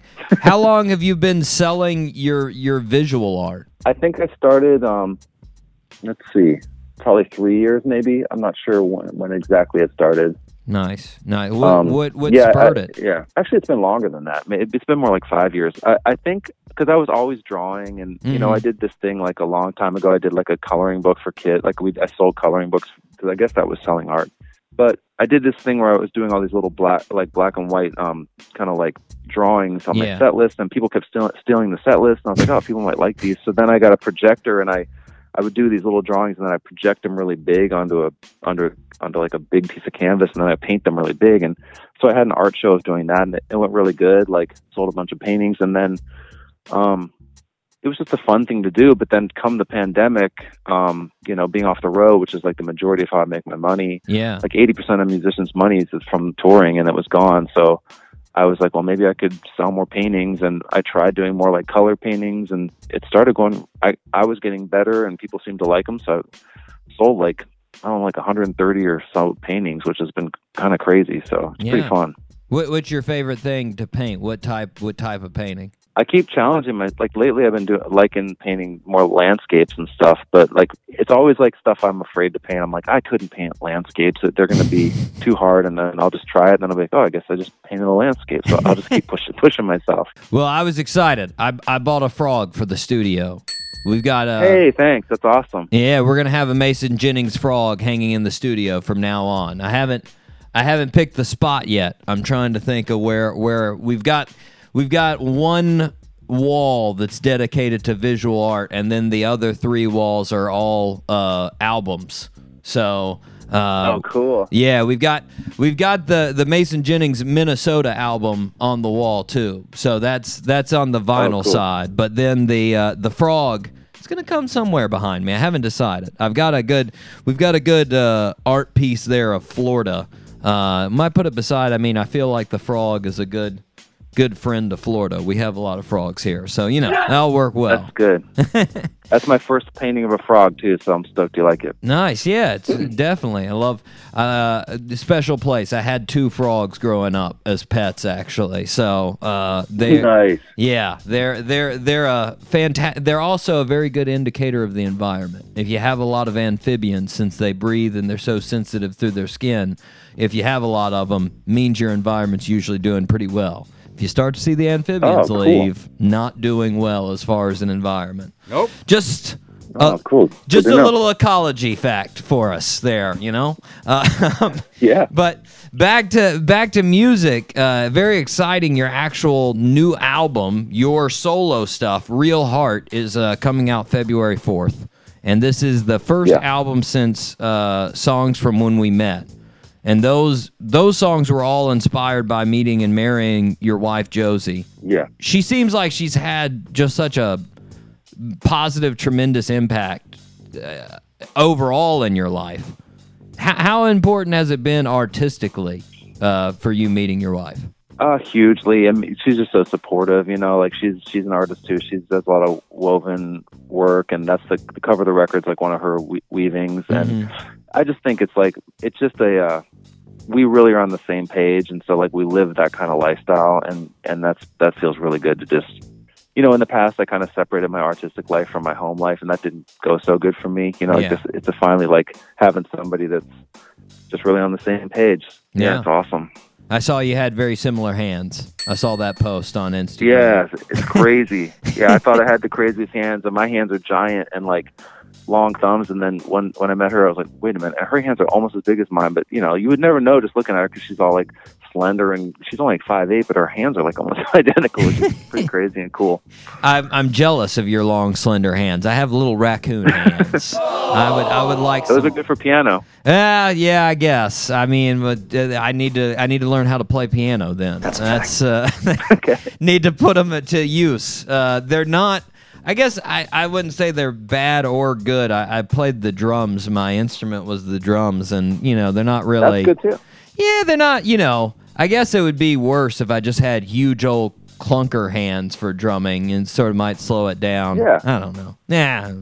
Anyways, uh, this new album is again you worked with Stone here uh, as one of the producers. Right. How, how did it, how did it work with him in the production chair of this new album? It was cool because you know, I during the pandemic we made this record, so I had been recording a bunch of stuff at my house, and um, you know, I had a batch of like eighteen or twenty songs, acoustic guitar and vocal, and I, I basically just turned it over to him and and Regan Hagar, who's the other producer. Mhm. I, I was just like, you know, can we just? I just recorded the guitar and the vocal and and on two separate tracks, and I was like, if if you hear like maybe an, this being an electronic album, maybe it could be an electronic album, like we could just take the guitar out. Mm-hmm. And um, so I sent him all these songs, and he was like, you know what, this guitar is like, I love this guitar, and, and it's all acoustic guitar. And he's like, let's make the acoustic guitar the center of this whole record. And Nice. which was funny. I, I think I think for working on you know working on Painted Shield for the last couple of years, I think I got kind of intimidated by him and like the guitar, Mhm. like the guitar playing. I was kind of like, you know, my guitar playing's probably not going to be on this record. And he's like, no, dude, like this acoustic is great, and let's let's make it the center. And let, so the production was kind of like the opposite of Painted Shield. So it was acoustic guitar on all the rec- all the songs, and then kind of like he brought in some different players to just uh, you know kind of augment the guitar and vocal with like just some strings and some light horns and, and some just like cool like just like really uh almost like kind of in the vein of Nick Drake production or Cat Stevens and I was pretty stoked about that because it it's really like it's really folky in a way that I like so it's kind of Yeah. nice to have that going with Painted Shield. For sure, for sure. Now the the newest single, uh, "On the Brink," it's a jam. It's a little bit more Thanks. Straight shooter, less optimistic, I would say, than some uh, Mason Jennings song. At least, at least when you look at some of the lyrics. And I heard you'd been working on the song for about five years. So Yeah. So this wasn't like this didn't just come out of one experience as far as you writing the lyrics. No, it was it kept getting verses and the verses kept changing and it was like, you know, going through a crappy divorce and being in a in a marriage that was bad kind of I'm Mhm. sure the, you know, that was influencing it and then working with a bunch of people in the music business over the years, I'm sure it's been just kind of cooking for it's been kind of brewing for a bunch of years, I Yeah. think. So it, it finally took its form on this record. Yeah, it's funny as far as the music part of it. I always think, you know, it, it's sort of the the ultimate negative music uh, uh, song as far as negative music uh, industry song is is Hotel California because that's what they you know that that's supposedly the the the background of it is you get trapped in this Oh, I didn't know that.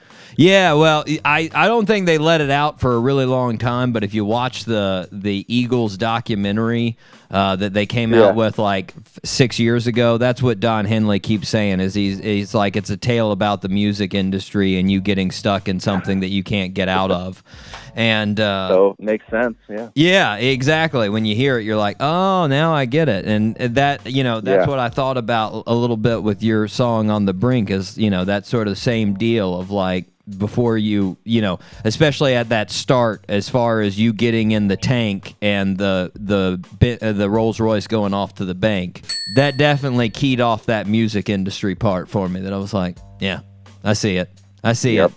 Uh, well, let's let's talk about the the video.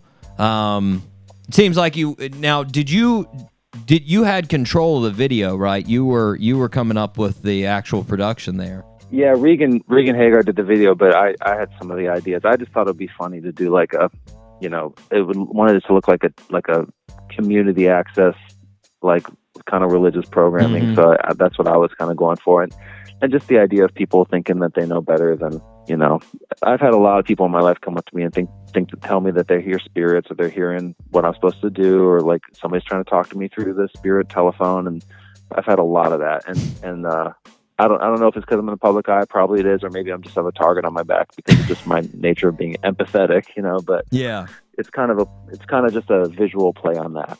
Yeah, yeah. Now, was it your idea to put in the uh, particular creepy folks like uh, Marshall Applewhite, uh, or was that? Uh, yeah, that was that that guy was my no Marshall was my idea. That was that I just watched the documentary on that and I was like, we got to get him in there a little bit. What a creepy fella that is. Oh my god, dude! For for the listeners that don't know, that guy. He, so he's at the start of the music video. Go check it out there for Mason Jennings. But he was the guy that was in Heaven's Gates, uh, Heaven's Gate. Uh, I don't know what you would call it, suicide group.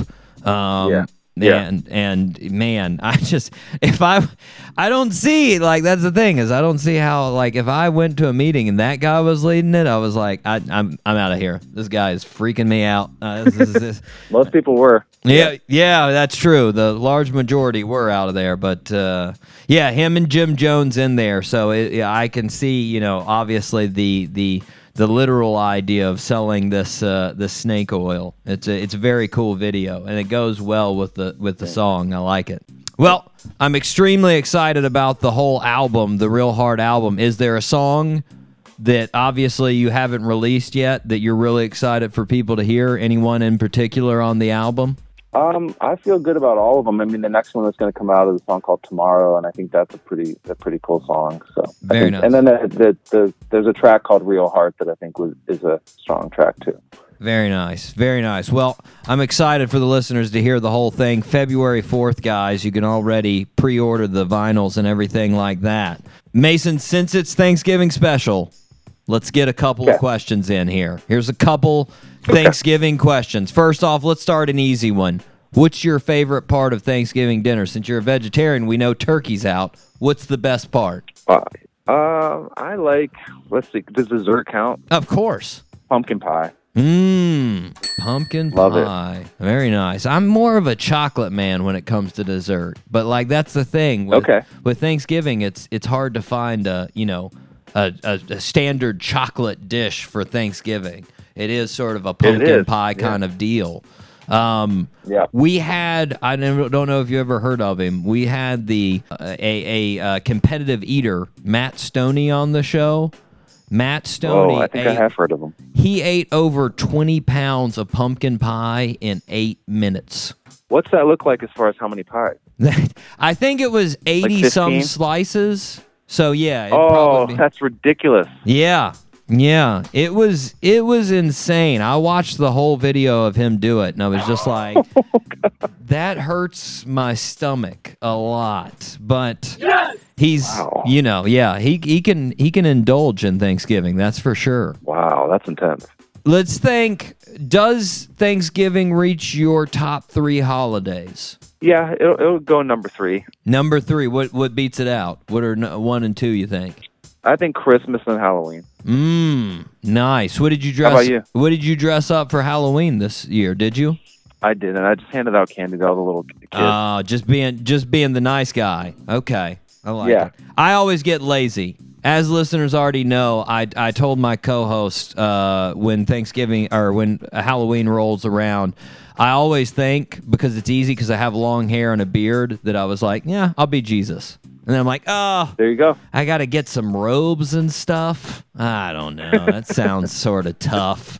And then usually I just I, I end up not dressing up and handing out candy. That's pretty much it. But I don't. I think top top uh, holidays. I definitely would put Christmas up there. It's always nice. Although I do feel like there is a little bit too much selling of Christmas on on TV. Just Yeah. like trying to make you feel like you gotta feel. I'm like, hey. I will fill Christmas on my own, guys. Okay. Yeah, when it's time to, not yeah. now. Um, Too early. Uh, yes, Christmas is up there. I I'm such a summer guy, but I don't really. There's not really you know summer holidays to go off of. I mean, you can do like Memorial Day, but that's not really a Fourth of July. That's yeah, yeah. I I guess Thanksgiving might make it onto my top three. It might make it up there. Okay. That's I don't know. I guess.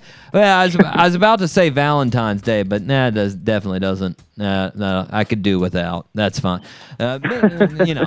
Anyways, anyways, the last one, best Thanksgiving holiday memory. What do you got in the memory banks? The best thing that's ever happened on Thanksgiving, or at least you know it would reach your top five memories of Thanksgiving. That's hard, man. It's probably something like I guess there was one year that my wife and I were on. We were having to do a show, and we were in some cool hotel in, in Chicago. And we, Mm. we were kind of like ended up watching the uh, dog show. There's like a there's like a I don't I can't remember the name of it, but there's some like competitive dog show every Thanksgiving, which I didn't know. So it was like yeah. Strangely like super fun to watch this dog show and like be in this cool hotel in this weird city, which is probably the opposite of what I'm supposed to say. I'm, I'm probably supposed to say all the family was gathered No, around, no. but I No. guess that that dog show jumps out. I like the dog show better. That's and I actually, if that was 2019, I don't know if it was. I was watching that Probably dog was. show to, uh, too. I was I Probably so good. me and my family were watching that dog show at the same time. So it's a good memory. Listeners, if there's any of you There guys go. out there that loved uh, loved the dog show, let us know. Let us know. Mason, we are up against a break, but I want to thank you for coming on the Doc G show and being our Thanksgiving miracle. Uh, thanks so much for having me, and thanks for doing the interview. I appreciate all the all the thoughtful questions. For sure. Listeners, you can check out all things Mason Jennings at his website, masonjennings.com, or you can check out his art on Etsy at Mason Jennings Art. Right now, let's take a listen to the newest single, On the Brink, right here on The Doc G Show.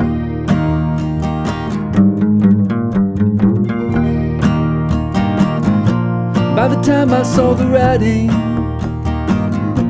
I was halfway in the tank. Watching as your Bentley headed to the bank. But you never got there, did you?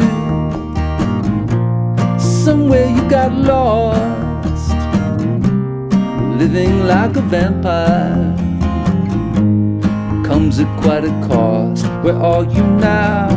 Where is your swag? Dealing with all this has been such a drag. There ain't no love like a phony love.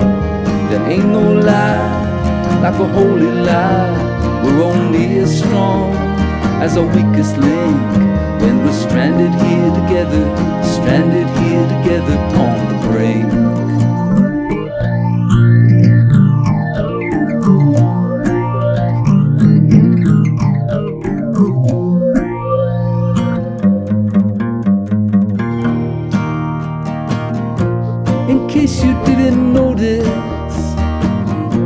In case it wasn't clear, you have never touched a thing that I hold dear. Now my life's a movie on every blazing screen. Your life is a footnote no one's ever seen. The ugly truth still the truth. Sometimes it's what we need just to make it through. There ain't no love like a phony love. There ain't no lie like a holy lie. We're only as strong as our weakest link. When we're stranded here together, stranded here together on the brink.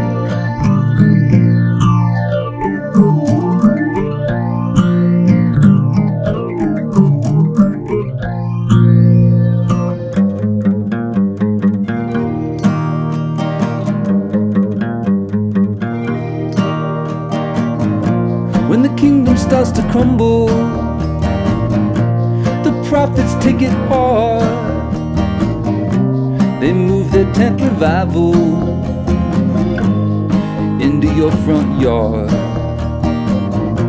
At first, I didn't notice how much they target me. When a stranger says they love you, that love is never free. Where are you now? Where is your swag? Dealing with all this has been such a drag. There ain't no love like a phony love. There ain't no lie like a holy lie. We're only as strong as our weakest link. When we're stranded here together, stranded here together. There ain't no love like a phony love. There ain't no lie like a holy lie. We're only as strong as our weakest link. We're stranded here together, stranded here together on the brink.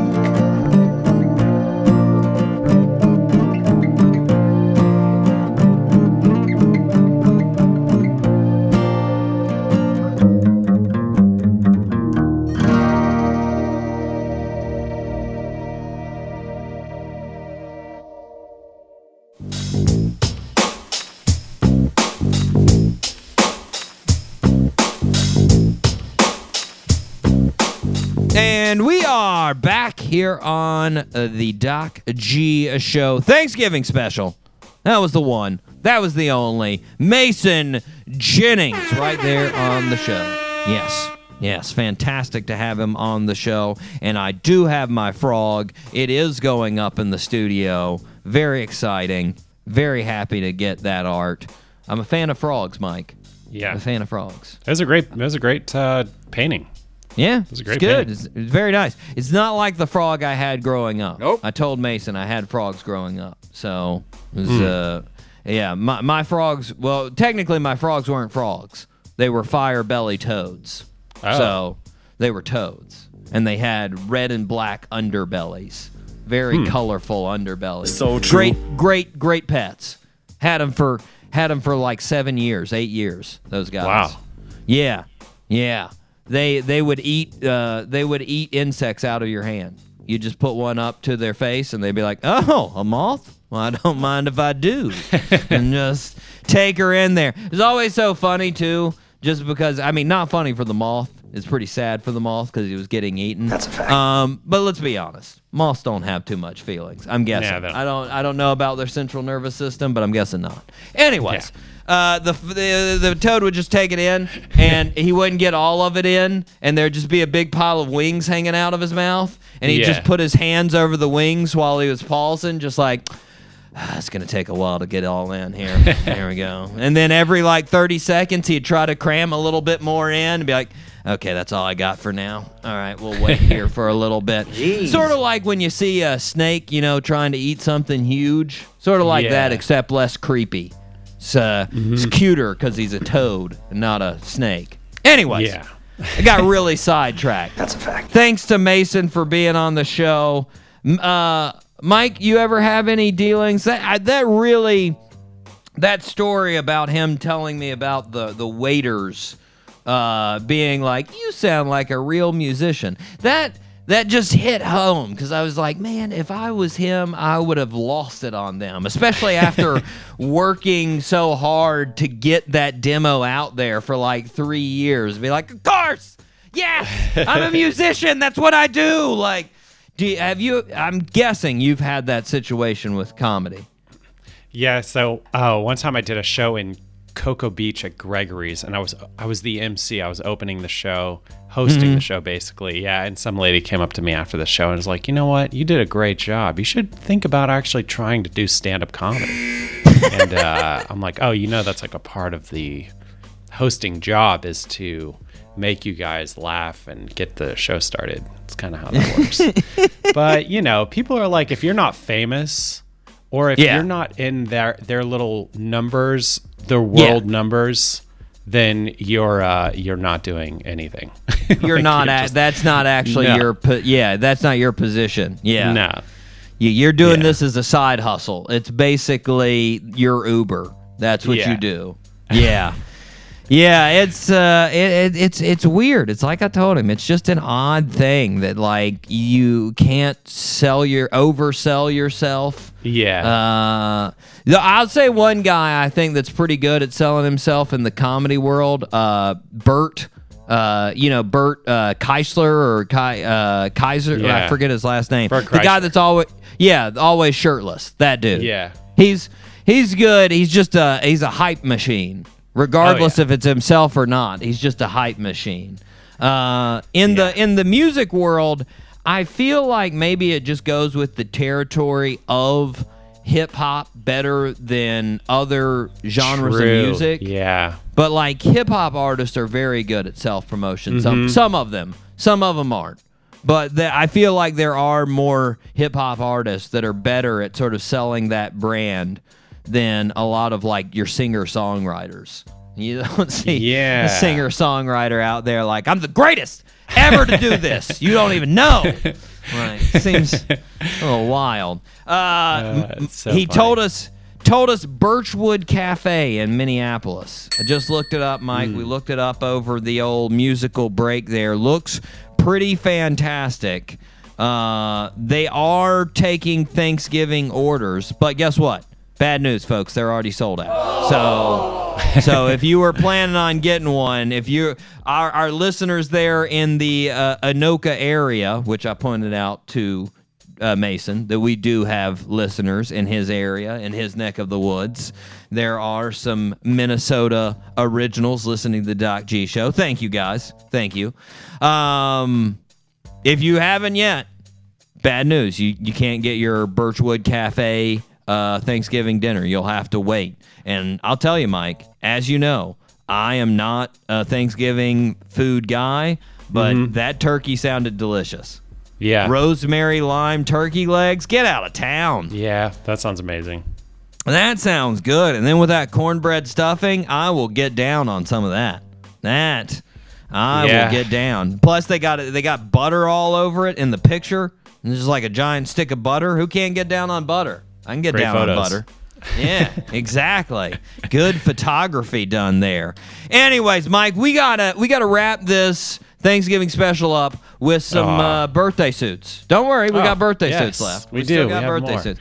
We got two birthday suits to go here, um, and then you guys can go into your Thanksgiving uh, special comas. You can be like, "Oh, I over listened to the Doc G show every year. I do it. Just too. It's too much. It's too filling."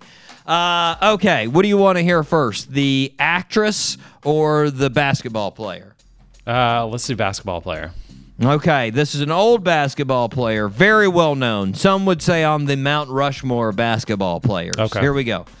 Born on November 24th, 1938, in Charlotte, Tennessee. Our birthday suit wearer was only 18 months old when his parents moved to uh, Indianapolis.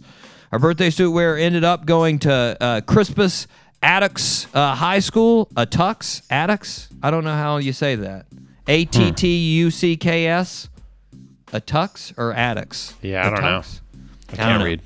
So never got it. Never got that far in high school. No, lockers. Florida. Didn't learn how to read. Don't know. Nothing. Um, uh, it's a, it was an all black school in Indianapolis in 1955. His team went 31 and one. Jeez. And Wow. became the first all black school to win the state championship in the country. In the country. The next year they went 31 and 0. 31 and 0 and were state champions. Wow. Our birthday suit wearer was named Mr. Basketball in 1956 in Indianapolis in the state of Indiana. He decided to go to Cincinnati. In college, he dominated again, winning three scoring titles, and was a two time All American. He was drafted by the Cincinnati Royals, who would later become the Sacramento Kings. But the Cincinnati Royals, he had a 15 season career. He became six time assist leader in the NBA, 11 time All NBA player, an MVP, a 12 time All Star, and an NBA champion. His number is retired by two teams that he played for. It's retired by the Sacramento Kings and the Bucks, the Milwaukee Bucks. He uh, recently was selected for the NBA 75th anniversary team. Name that birthday suit wearer. Ah, I'm so bad with old basketball players. I don't know the Bucks. I just know one guy was on the Bucks and was really good. Kareem Abdul-Jabbar. No, Am I wrong? Ah. No, because then he'd be retired by the Lakers too. I'll give you a hint. His thinking- nickname's the Big O. Um, bad with nicknames. I don't know. Who is it? Oscar Robertson. Ah. Oscar Robertson, the big O man. Yeah. Yeah, dude was unstoppable back in the day. He was a triple Wow. double machine. If you don't remember, that was the guy that Oscar Rob or uh, Russell Westbrook passed as far as they never thought it would happen again. Oscar Robertson for a season averaged a triple double, and they didn't think it would happen again. But then again, you got that you got that crazy you got that crazy old Russell Westbrook out there just triple doubling and he matched the Big O's record. So there you go. But Oscar Robertson, some people will consider him sort of the uh, the uh, best, uh, one of the best of all time there on Mount Rushmore. Uh, he did have, for a very short time, he had the NCAA scoring uh, record, most points by a uh, collegiate uh, collegiate athlete. But uh, just a couple years after he won it, uh, Pete Pistol Pete came in and beat him. Pistol Pete and Pistol Pete's record that's going to be a tough one to beat.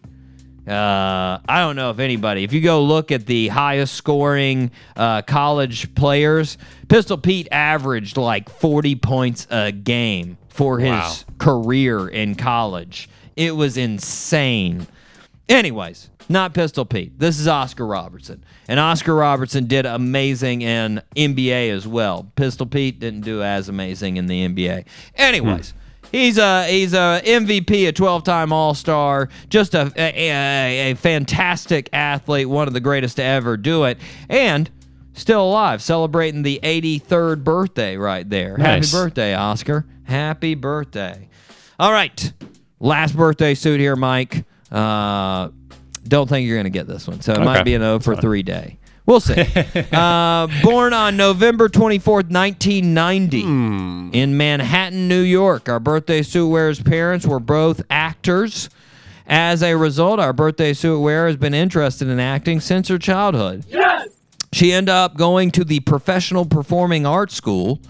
Plenty, plenty of notable alumni like Alicia Keys, Josh Peck, Britney Spears, Claire Danes, all kinds of other folks. That's right. Her first big role was when she was seven in the movie Private Parts, where she acted as Howard Stern's daughter.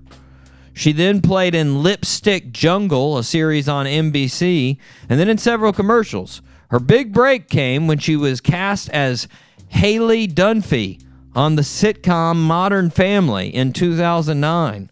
She spent 11 seasons on the show. While filming Modern Family, she has also starred in the movies Cougars Inc., Conception, uh, Scary Movie 5, Vampire Academy, See You in Valhalla, XOXO, and The Wedding Year. Name that birthday suit wearer. Uh, no idea. Didn't No think. idea. I've heard the name, but there's no way I'd be able to recall this name. Sarah Hyland. Sarah Hmm. Hyland. Yes, the older daughter on Modern Family. 11 seasons on there. Yeah, she's Yeah. uh she's had a bit of a a, a rough life, uh, mainly because of her kidney issues. Really? She had a she had a kidney fail on her, and Ah. uh, yeah, uh, well, her kidneys failed on her. Then she tried to get a transplant from her dad, and the uh, kidney from her dad failed. And then uh, she got another kidney. I think that was from her brother, and that one still is still uh, with her. It did not fail. Um, but she has had all kinds of kidney operations, all kinds of other things going on. It's been tough. People don't know Yeah. about it. Uh, they just see they just see the pretty lady and they think, oh man, what a great life, actress, pretty lady. But you know what? Take a mi- walk a mile in her shoes, man. Walk a mile in her shoes. Sarah Hyland, she's uh, turning 31. Uh, so happy birthday, Sarah. Hope you have a uh, fantastic Thanksgiving. Hope you have a, uh, a great year in general. Uh, Mike, that's about it. It's about the Ah. Thanksgiving special. It's about that's that's that's what we got, man. We came, we Thanksgivinged, Word. and it was great. It was uh, it was a good time. We've got great shows coming up. I'm super excited. We've got a couple of artists here. I'm working out the deets of when we're going to get the uh, the interviews done, but I'm very excited about some of the folks we got coming on the show. Uh, other than that, I hope you folks out there have a fantastic Thanksgiving. Yeah. And we will see you next week. I have been your host, Doc G. With me, as always, Mikey Maximus, the Furnicus, with his first Thanksgiving special. Charette, thank you for being on the show, sir. Thank you for having me. This was great. Of course, of course. And listeners, until next week, zip it up and zip it out. Zippity doo dah.